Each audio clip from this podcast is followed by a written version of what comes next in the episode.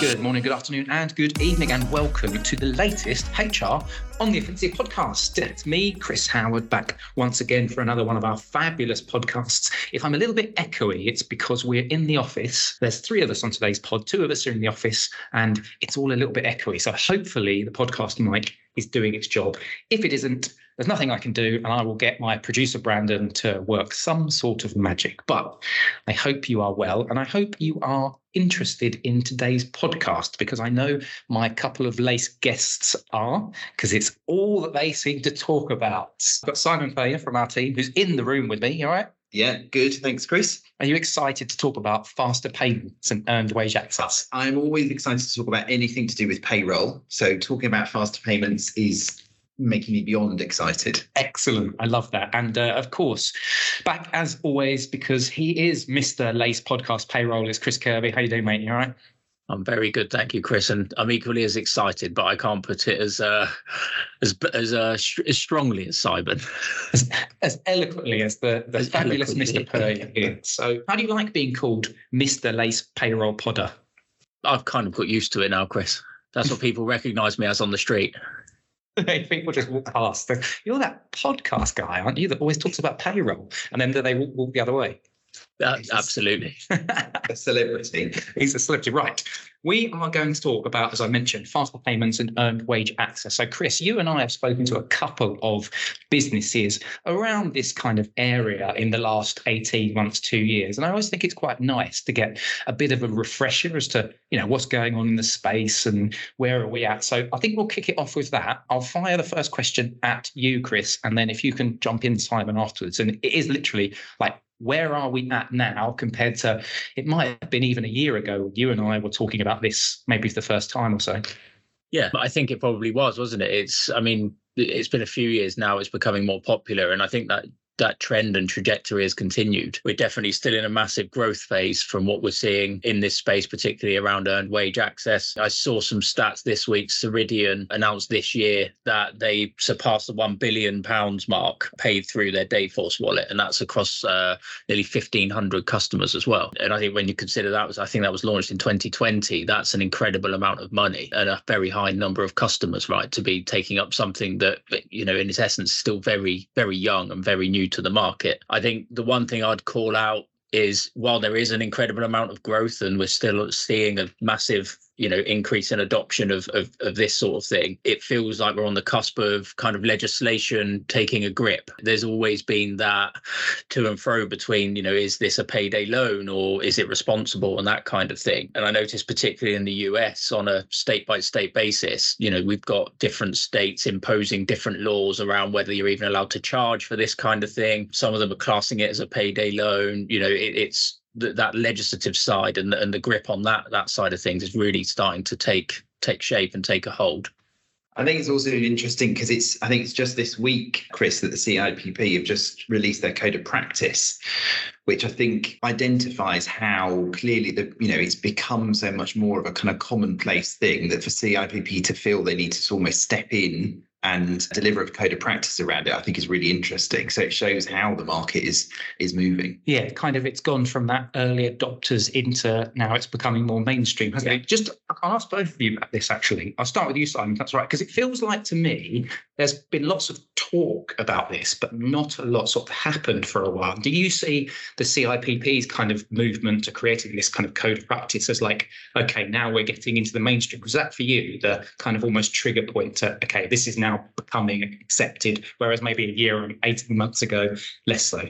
Yeah, I think there's been a lot of noise about it over the years, mm-hmm. and I think this is probably recognizing now that it's it's it wasn't a sort of one shot pony or whatever the phrase is. Yeah. It's it's kind of here to stay now. So actually, it's recognizing that really CIPP, you know, as the authority in all things payroll, need to step in and actually, I suppose, give some guidance, give some parameters around it. Because I think certainly when Chris and I have talked to people about it, there's been quite a lot of nervousness, a lot of hesitation around, you know, ultimately what it means and the concerns around potentially people getting into, you know, debt kind of abusing the situation. So I think again, CIPP starting to, as I say, give a kind of framework in which organisations need to be working, not only sort of raises its profile, but does emphasize that it's clearly something we're going to almost have to get used to and will become, you know, expected as an offering. Yeah. And Chris, I know we were talking about that when we were talking about it last year. It was very much this could become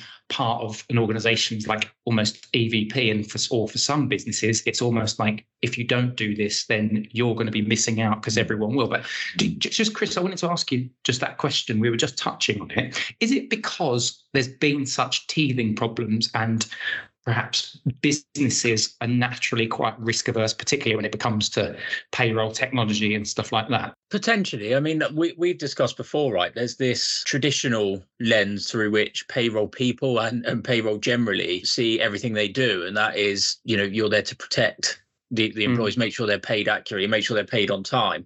And I mean, I certainly have been brought up with the strap line of, you know, we can't give financial advice and that sort of thing. So when you when you look at the whole ethos around payroll, payroll people and what's ingrained in, in us, it is a massive stretch and it is it is a it is a big step. But I think it's also very important to acknowledge the workforce is shifting as well as payroll. So payroll's mm-hmm. mindset is shifting in line with the changing workforce, right? So you look at the views of some of the younger generation and they're very different and the expectations and just societally what they're used to. And I think that's all coming together and driving this just different way of thinking. And I think the other point is it isn't financial advice and, and it's not, you know, it, you're not responsible for the employee's pay. You have a responsibility to them, of course, and you have to do everything responsibly. And, and that's what in particular the CIPP guidance and also some of the things and the controls and checks that the products offer are there to to sort of protect. So yeah, I think it's just a step change and I think it's a mindset change, right? You were sort of touching on it there, and Simon, you mentioned it, and Chris, you mentioned it earlier on in the pod around the things like Dayforce Wallet. So, should we have a quick sort of helicopter view. I appreciate you can't go into reams and reams of detail about every single provider, but maybe just talk us through. Maybe each of you can take one of the different providers, like what they're doing, just give them a bit of an overview. Maybe for those people who are only looking at this for the first time. Who wants to go first on that one? Yeah, I'm, I mean, I'm happy to go first, and I, I think actually I'll, I'll, maybe um save Simon needing to do it again because, the, frankly, I think most of them do offer the same sort of functionality. You know, how it's physically presented, how it's maybe managed in terms of the intricacies of the process might vary slightly, but broadly, when we're talking about earned wage access, it is about you know we've worked this time, we've worked this shift, we've earned this money. Why can't we have it now? Now, that in itself poses plenty of other of arguments again on both sides of the sort of thought process and the argument. But certainly in an in an environment where somebody may be suffering financial hardship or something and needs access to that money, it's fair to to you know offer them that rather than going down the route of a payday loan. So from a functionality perspective, what we see is that the apps that each of the specialist providers have, for example, they're very intuitive. You know that they offer plenty of information, which from a user experience perspective is really important because you're not just just picking a number out of thin air and saying, give me that much money. It's important to be clear on what the impact's going to be this month and next month and all that kind of stuff. And all of them are, are doing that, right? And I, I think yeah, I, I sorry, I think that that's it pretty much. I don't think there's much by way of functionality that's shifting. Yeah, I think as you're saying that, Chris, I think what is quite interesting is when you think about whether it's about somebody being able to draw down the money that they have just earned or whether they are gaining access to the money that they are about to earn, mm. if that makes sense. Because I think it's one thing to potentially say, you know, I worked an extra two shifts. So actually, I'd like that money now rather than waiting until the four weekly, monthly, whatever cycle it is they're going to do, as opposed to, and I think this cropped up in one of our payroll forums when actually, you know, I know I'm going to get a monthly salary at the end of the month, but actually I'd like to start drawing down on it now because I've got a shortfall and I need it now. And, you know, the concern at the forum was that that's all very well, but if somebody starts to draw down on that now, when it actually comes to payday, have they got enough in their account to pay for their mortgage, their fuel in their car, whatever else. Yeah. So I think that that points to another element of the, the sort of functionality that, that we see. And again, it is across all of them. I'm yet to see one that doesn't, you know, do this because it's part of the responsibility side, but is the the sort of governance and the reporting. And, and again, very much the CIPP's guidance or code of practice points towards this, but it's very much about how you manage the employee and that process as opposed to the tool itself and the physical transaction of getting money to them. So it's about you know setting a limit that's sensible and making sure employees can't abuse it.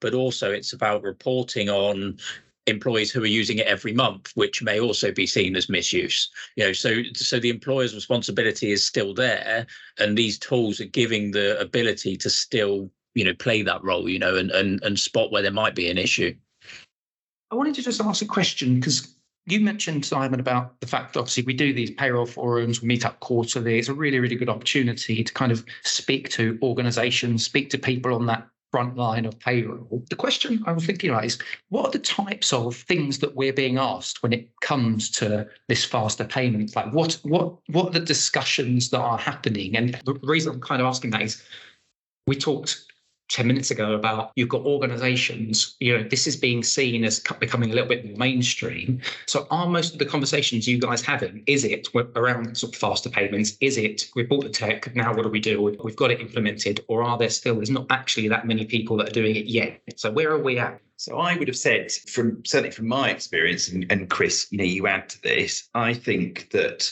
there is still a lot of hesitation and nervousness around it. I think you know the big thing that kind of comes up in those forums is really around sort of the education side of it. So you know where does the ownership for that education lie? Because in school as people are you know coming into business should there be a general education around financial well-being and how people manage their their money but I think also, if you're going to introduce something like this, how do you educate the employee to use it in the right way? And as, as Chris alluded to, you know, have the right parameters in place that ensures people aren't abusing it. So I think, you know, from my experience, certainly it's much more people potentially acknowledging they need to explore it, but still being very hesitant around it at the moment. Is that fair, Chris? Yeah, absolutely. I think there's there's a general hesitancy when it's brought up, but I think it's fair to say it also does still need to be brought up. I don't think there's many organizations who are actively thinking, you know, financial well-being is something we need to do. I think you know when when I've spoken to to you know many of our clients, it's something they hadn't thought of. And and it's the first time they're thinking about it. And the initial reaction, as Simon said, is there's a there's a hesitancy or or oh yeah, we're not ready for that, or we haven't considered that. That's not part of you know our immediate roadmap or whatever. So i think it, that is still very much the case. I think it's one of those things. I think it's, it's a similar journey to when you know mental health and well-being be- became you know more part of an employer's picture if you like and, and responsibility. In the when it first comes out and when it when it's still in its infancy it's not massively adopted immediately. And there's always this journey around is it our responsibility? How far do we go? And i think that's where we're at right now with financial well-being. And i think ultimately what will happen over time is people will become more and more used to it being available. It will be more more and more a part of organizations you know offerings or or support for their employees. And it will become more of a front of mind topic I'm really interested to get your views as well on what do you think the appetite is amongst businesses? Because you're sort of touching on it there, like it's part, you know, organizations are looking at this as part of their overall well-being strategy. What's the appetite from business, do you think, versus the appetite from payroll people? Because of course you talk about complexity a lot, Chris, in payroll. And I'm sure that we've been to one of the forums where people have almost looked at this and just said, "Oh, let's add another le- layer of complexity to our lives, shall we?" No, you're you're possibly right, and it, it's hard to say without speaking to them all. I looked up some stats again la- last week, I think it was, and I think the number that we're up to at the moment around adoption, based on a couple of different surveys, was around the 13 to 15 percent mark of organisations that have actually adopted this already. But the really interesting stat was, as part of those same surveys, they'd asked who's planning to adopt it and the figure was between 25 and 30 percent. So you know again back to that point around we're on that trajectory and this is early in the in in, in its infancy almost but certainly it's becoming more a part of businesses minds and is i think going to become more common. Yeah, I mean, I think it's the classic case of an organization from a kind of rewards and benefits perspective you know, always wanting to keep ahead of the competition in terms of what they're potentially offering their, you know, their colleagues. And therefore, within the organization, there is perhaps the appetite to be exploring this just as there would be for a, you know, a cycle to work scheme or whatever it might be from a sort of, you know, another benefit. There's an acknowledgement that potentially this is something they need to be offering. And I think it probably comes down to a little bit of when you look at different business sectors, because actually, if you start to think of organizations like retail, for example, where you may be on, you know, I don't know, a 20 hour contract, but you could easily be topping that up each week by doing extra shift. I would imagine things like retailers, uh, hospitality, those areas, this could be quite an attractive proposition. Mm-hmm. But actually, for, you know, your more your blue collar type organizations where people are just getting, you know, a, a, a static monthly salary, perhaps less so. I've got a couple more questions and then we'll probably wrap up today, actually, just with any other thoughts you might have. The first question is You actually mentioned about the adoption stats a minute ago, Chris. And that gets me to thinking about what the adoption was last year, what the adoption is this year of take up. What's your kind of gut feel as to where we're at in 2024? Are you talking about, yeah, you know, this has just become mainstream. And if you're not offering this, then you're, you're in trouble because everyone else is? It's a good question, and payroll person, right? So I like numbers, and a stats uh, a stat is often how I justify my opinions. I looked back over some of the previous sort of growth stats, and and I think if I remember rightly, the number in terms of payments made through the the the soft the multiple softwares and the multiple providers had doubled year on year on average for I think two years. So this year will be really interesting to see if that's happened again. I will now get to the stats that I was uh, mentioning because there was also a, a, study that I looked up. I think it was a company called SSRS uh, who who commissioned it, and they they did a study of all of Ceridian's Dayforce wallet customers, and it was really interesting to see that 63%, I think it was, of employees had said that it created a positive impression for them of their employer. So just on its own, just offering it created a positive impression. What was also really interesting is we've often spoken, we've mentioned it on this call as well, around the generational differences, right, and the, the different workforces that we're working with. As part of that same survey, 45% of 18 to 29 year olds went as far as saying it was the reason they're still with their employer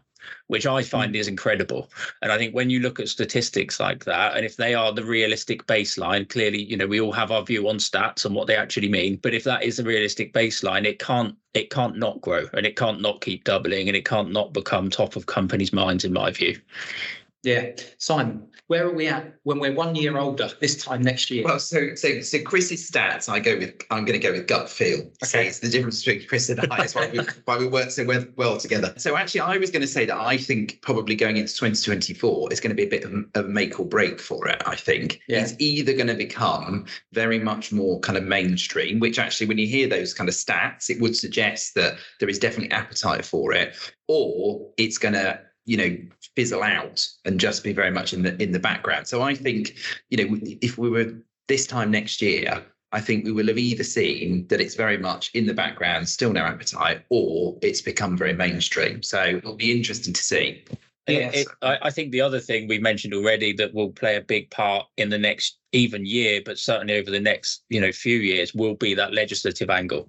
And I think where that goes and how you know because yeah. ultimately it's going to the more complex it becomes, the harder it will be to make mainstream, right? So if you're talking about the US, which will clearly be a huge market for this kind of product, and you're talking about 20 different ways of having to manage it, it's a bit like payroll, right? It becomes very difficult to do via a central product. Mm-hmm. So I think that's going to have a huge influencing factor on how common it becomes. Yeah, certainly. So I've got one more question, then I'm going to let you guys have a free swim at the end. So if there's anything that we haven't touched on today, my question is more I'm a payroll professional sitting sitting in here listening to this podcast and I'm thinking about this. I haven't really done anything about it yet. Are there any sort of questions I should be asking myself with regards to where am I at with my business? Any sort of bits of nuggets of advice you can give? Like ask if you're going to do one thing, ask yourself this question. So I'm happy to start, and it's it's funnily enough the same the same question, the same thought that I pretty much say for most things across HR and payroll, and it's do you know what your employees want and need? And ultimately if you're sat there as a payroll professional and you're thinking from a payroll through a payroll lens do we want to offer this? How much effort is it? You can't make that a fully advised decision without actually understanding whether there's a problem and whether there's a, a, a way that you can support your employees. It might be that you do that and you you you get their opinion and you you speak to them and, and and the business as well. And there is no no issue. It's not something that would appeal to them and it's not something that they need. But at the same time it might be something that solves a, a pretty hefty problem for your workforce. Yeah, and I think, you know, I would say if I'm thinking about it, ultimately, why am I thinking about it? You know, what's driving it? Is it just because I feel I need to because I've got to keep up with the competition, or is it, to Chris's point, there is appetite from within the business? But I think it's really important that you think of it in a more you know strategic way and think about it as an overall sort of road roadmap for your payroll operation. Because actually if you haven't got the kind of infrastructure both from a you know an operating model but also from a technology perspective then you know is it the right thing to do within your organization? So i think you have to think of it in a kind of you know more holistic way and think about you know what you would need to do to make it actually successful within your organization yeah that's a really really good point isn't it it's you, you could you could spend a lot of time a lot of resource a lot of effort mm. and then ultimately a lot of money putting in something if that's just not adopted if as chris's point there's not the appetite and to your point if you haven't actually sort of try to feed it in as part of your wider strategy. Yeah, and could cause you a lot of complexity and a lot of headache for actually very little benefit. Yeah. We're just about to wrap up today, but just wanted to check in with you both just to see if there's any kind of kind of final points that maybe we didn't cover in any of the questions that I've asked. Yeah, as always, I've got a final point. I think I've, I've actually got a final stat as well. There we go, just to round us off nicely. So, so that's um, what I did, Chris. It was more me saying, Chris, I'm sure you've got another stat yeah. you need to drop in there that I haven't asked you about. Surely so you're only halfway on. down your notepad. Yes. Fundamentally, to wrap this up, I think I fully understand this concern around employees abusing it. I do, uh, and it is a concern, and it is something that has to be managed.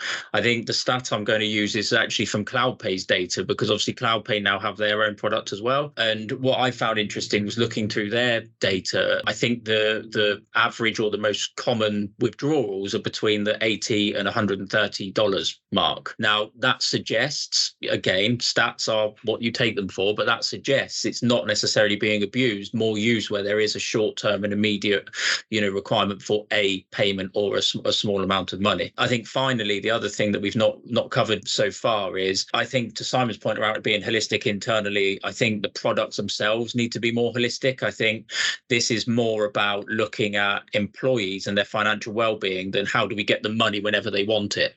And i think as part of that it therefore needs to cover more around coaching and education and and that side of things. And we'll see you know bits like i think PayCaptain uh, they they do some stuff around pension, for example, where you know if you're not in payroll or or you're not necessarily that familiar with with pensions, it can often just like look like a tax, right? It's like money you're losing. Well, actually, it's not. It's an investment, and therefore, how do you change the perception of that? Well, you can change the way that it's presented, and you can change the information that you're giving to employees. So I think that whole picture of financial well-being needs to look be looked at by both providers and organisations when we're looking through this.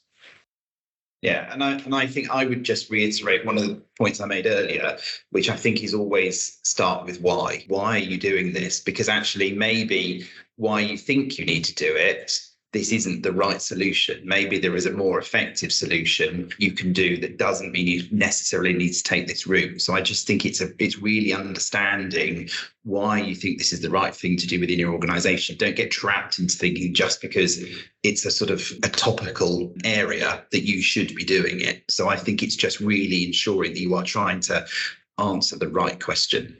Lovely. And Chris, amazing to have you on as always. Thanks, mate.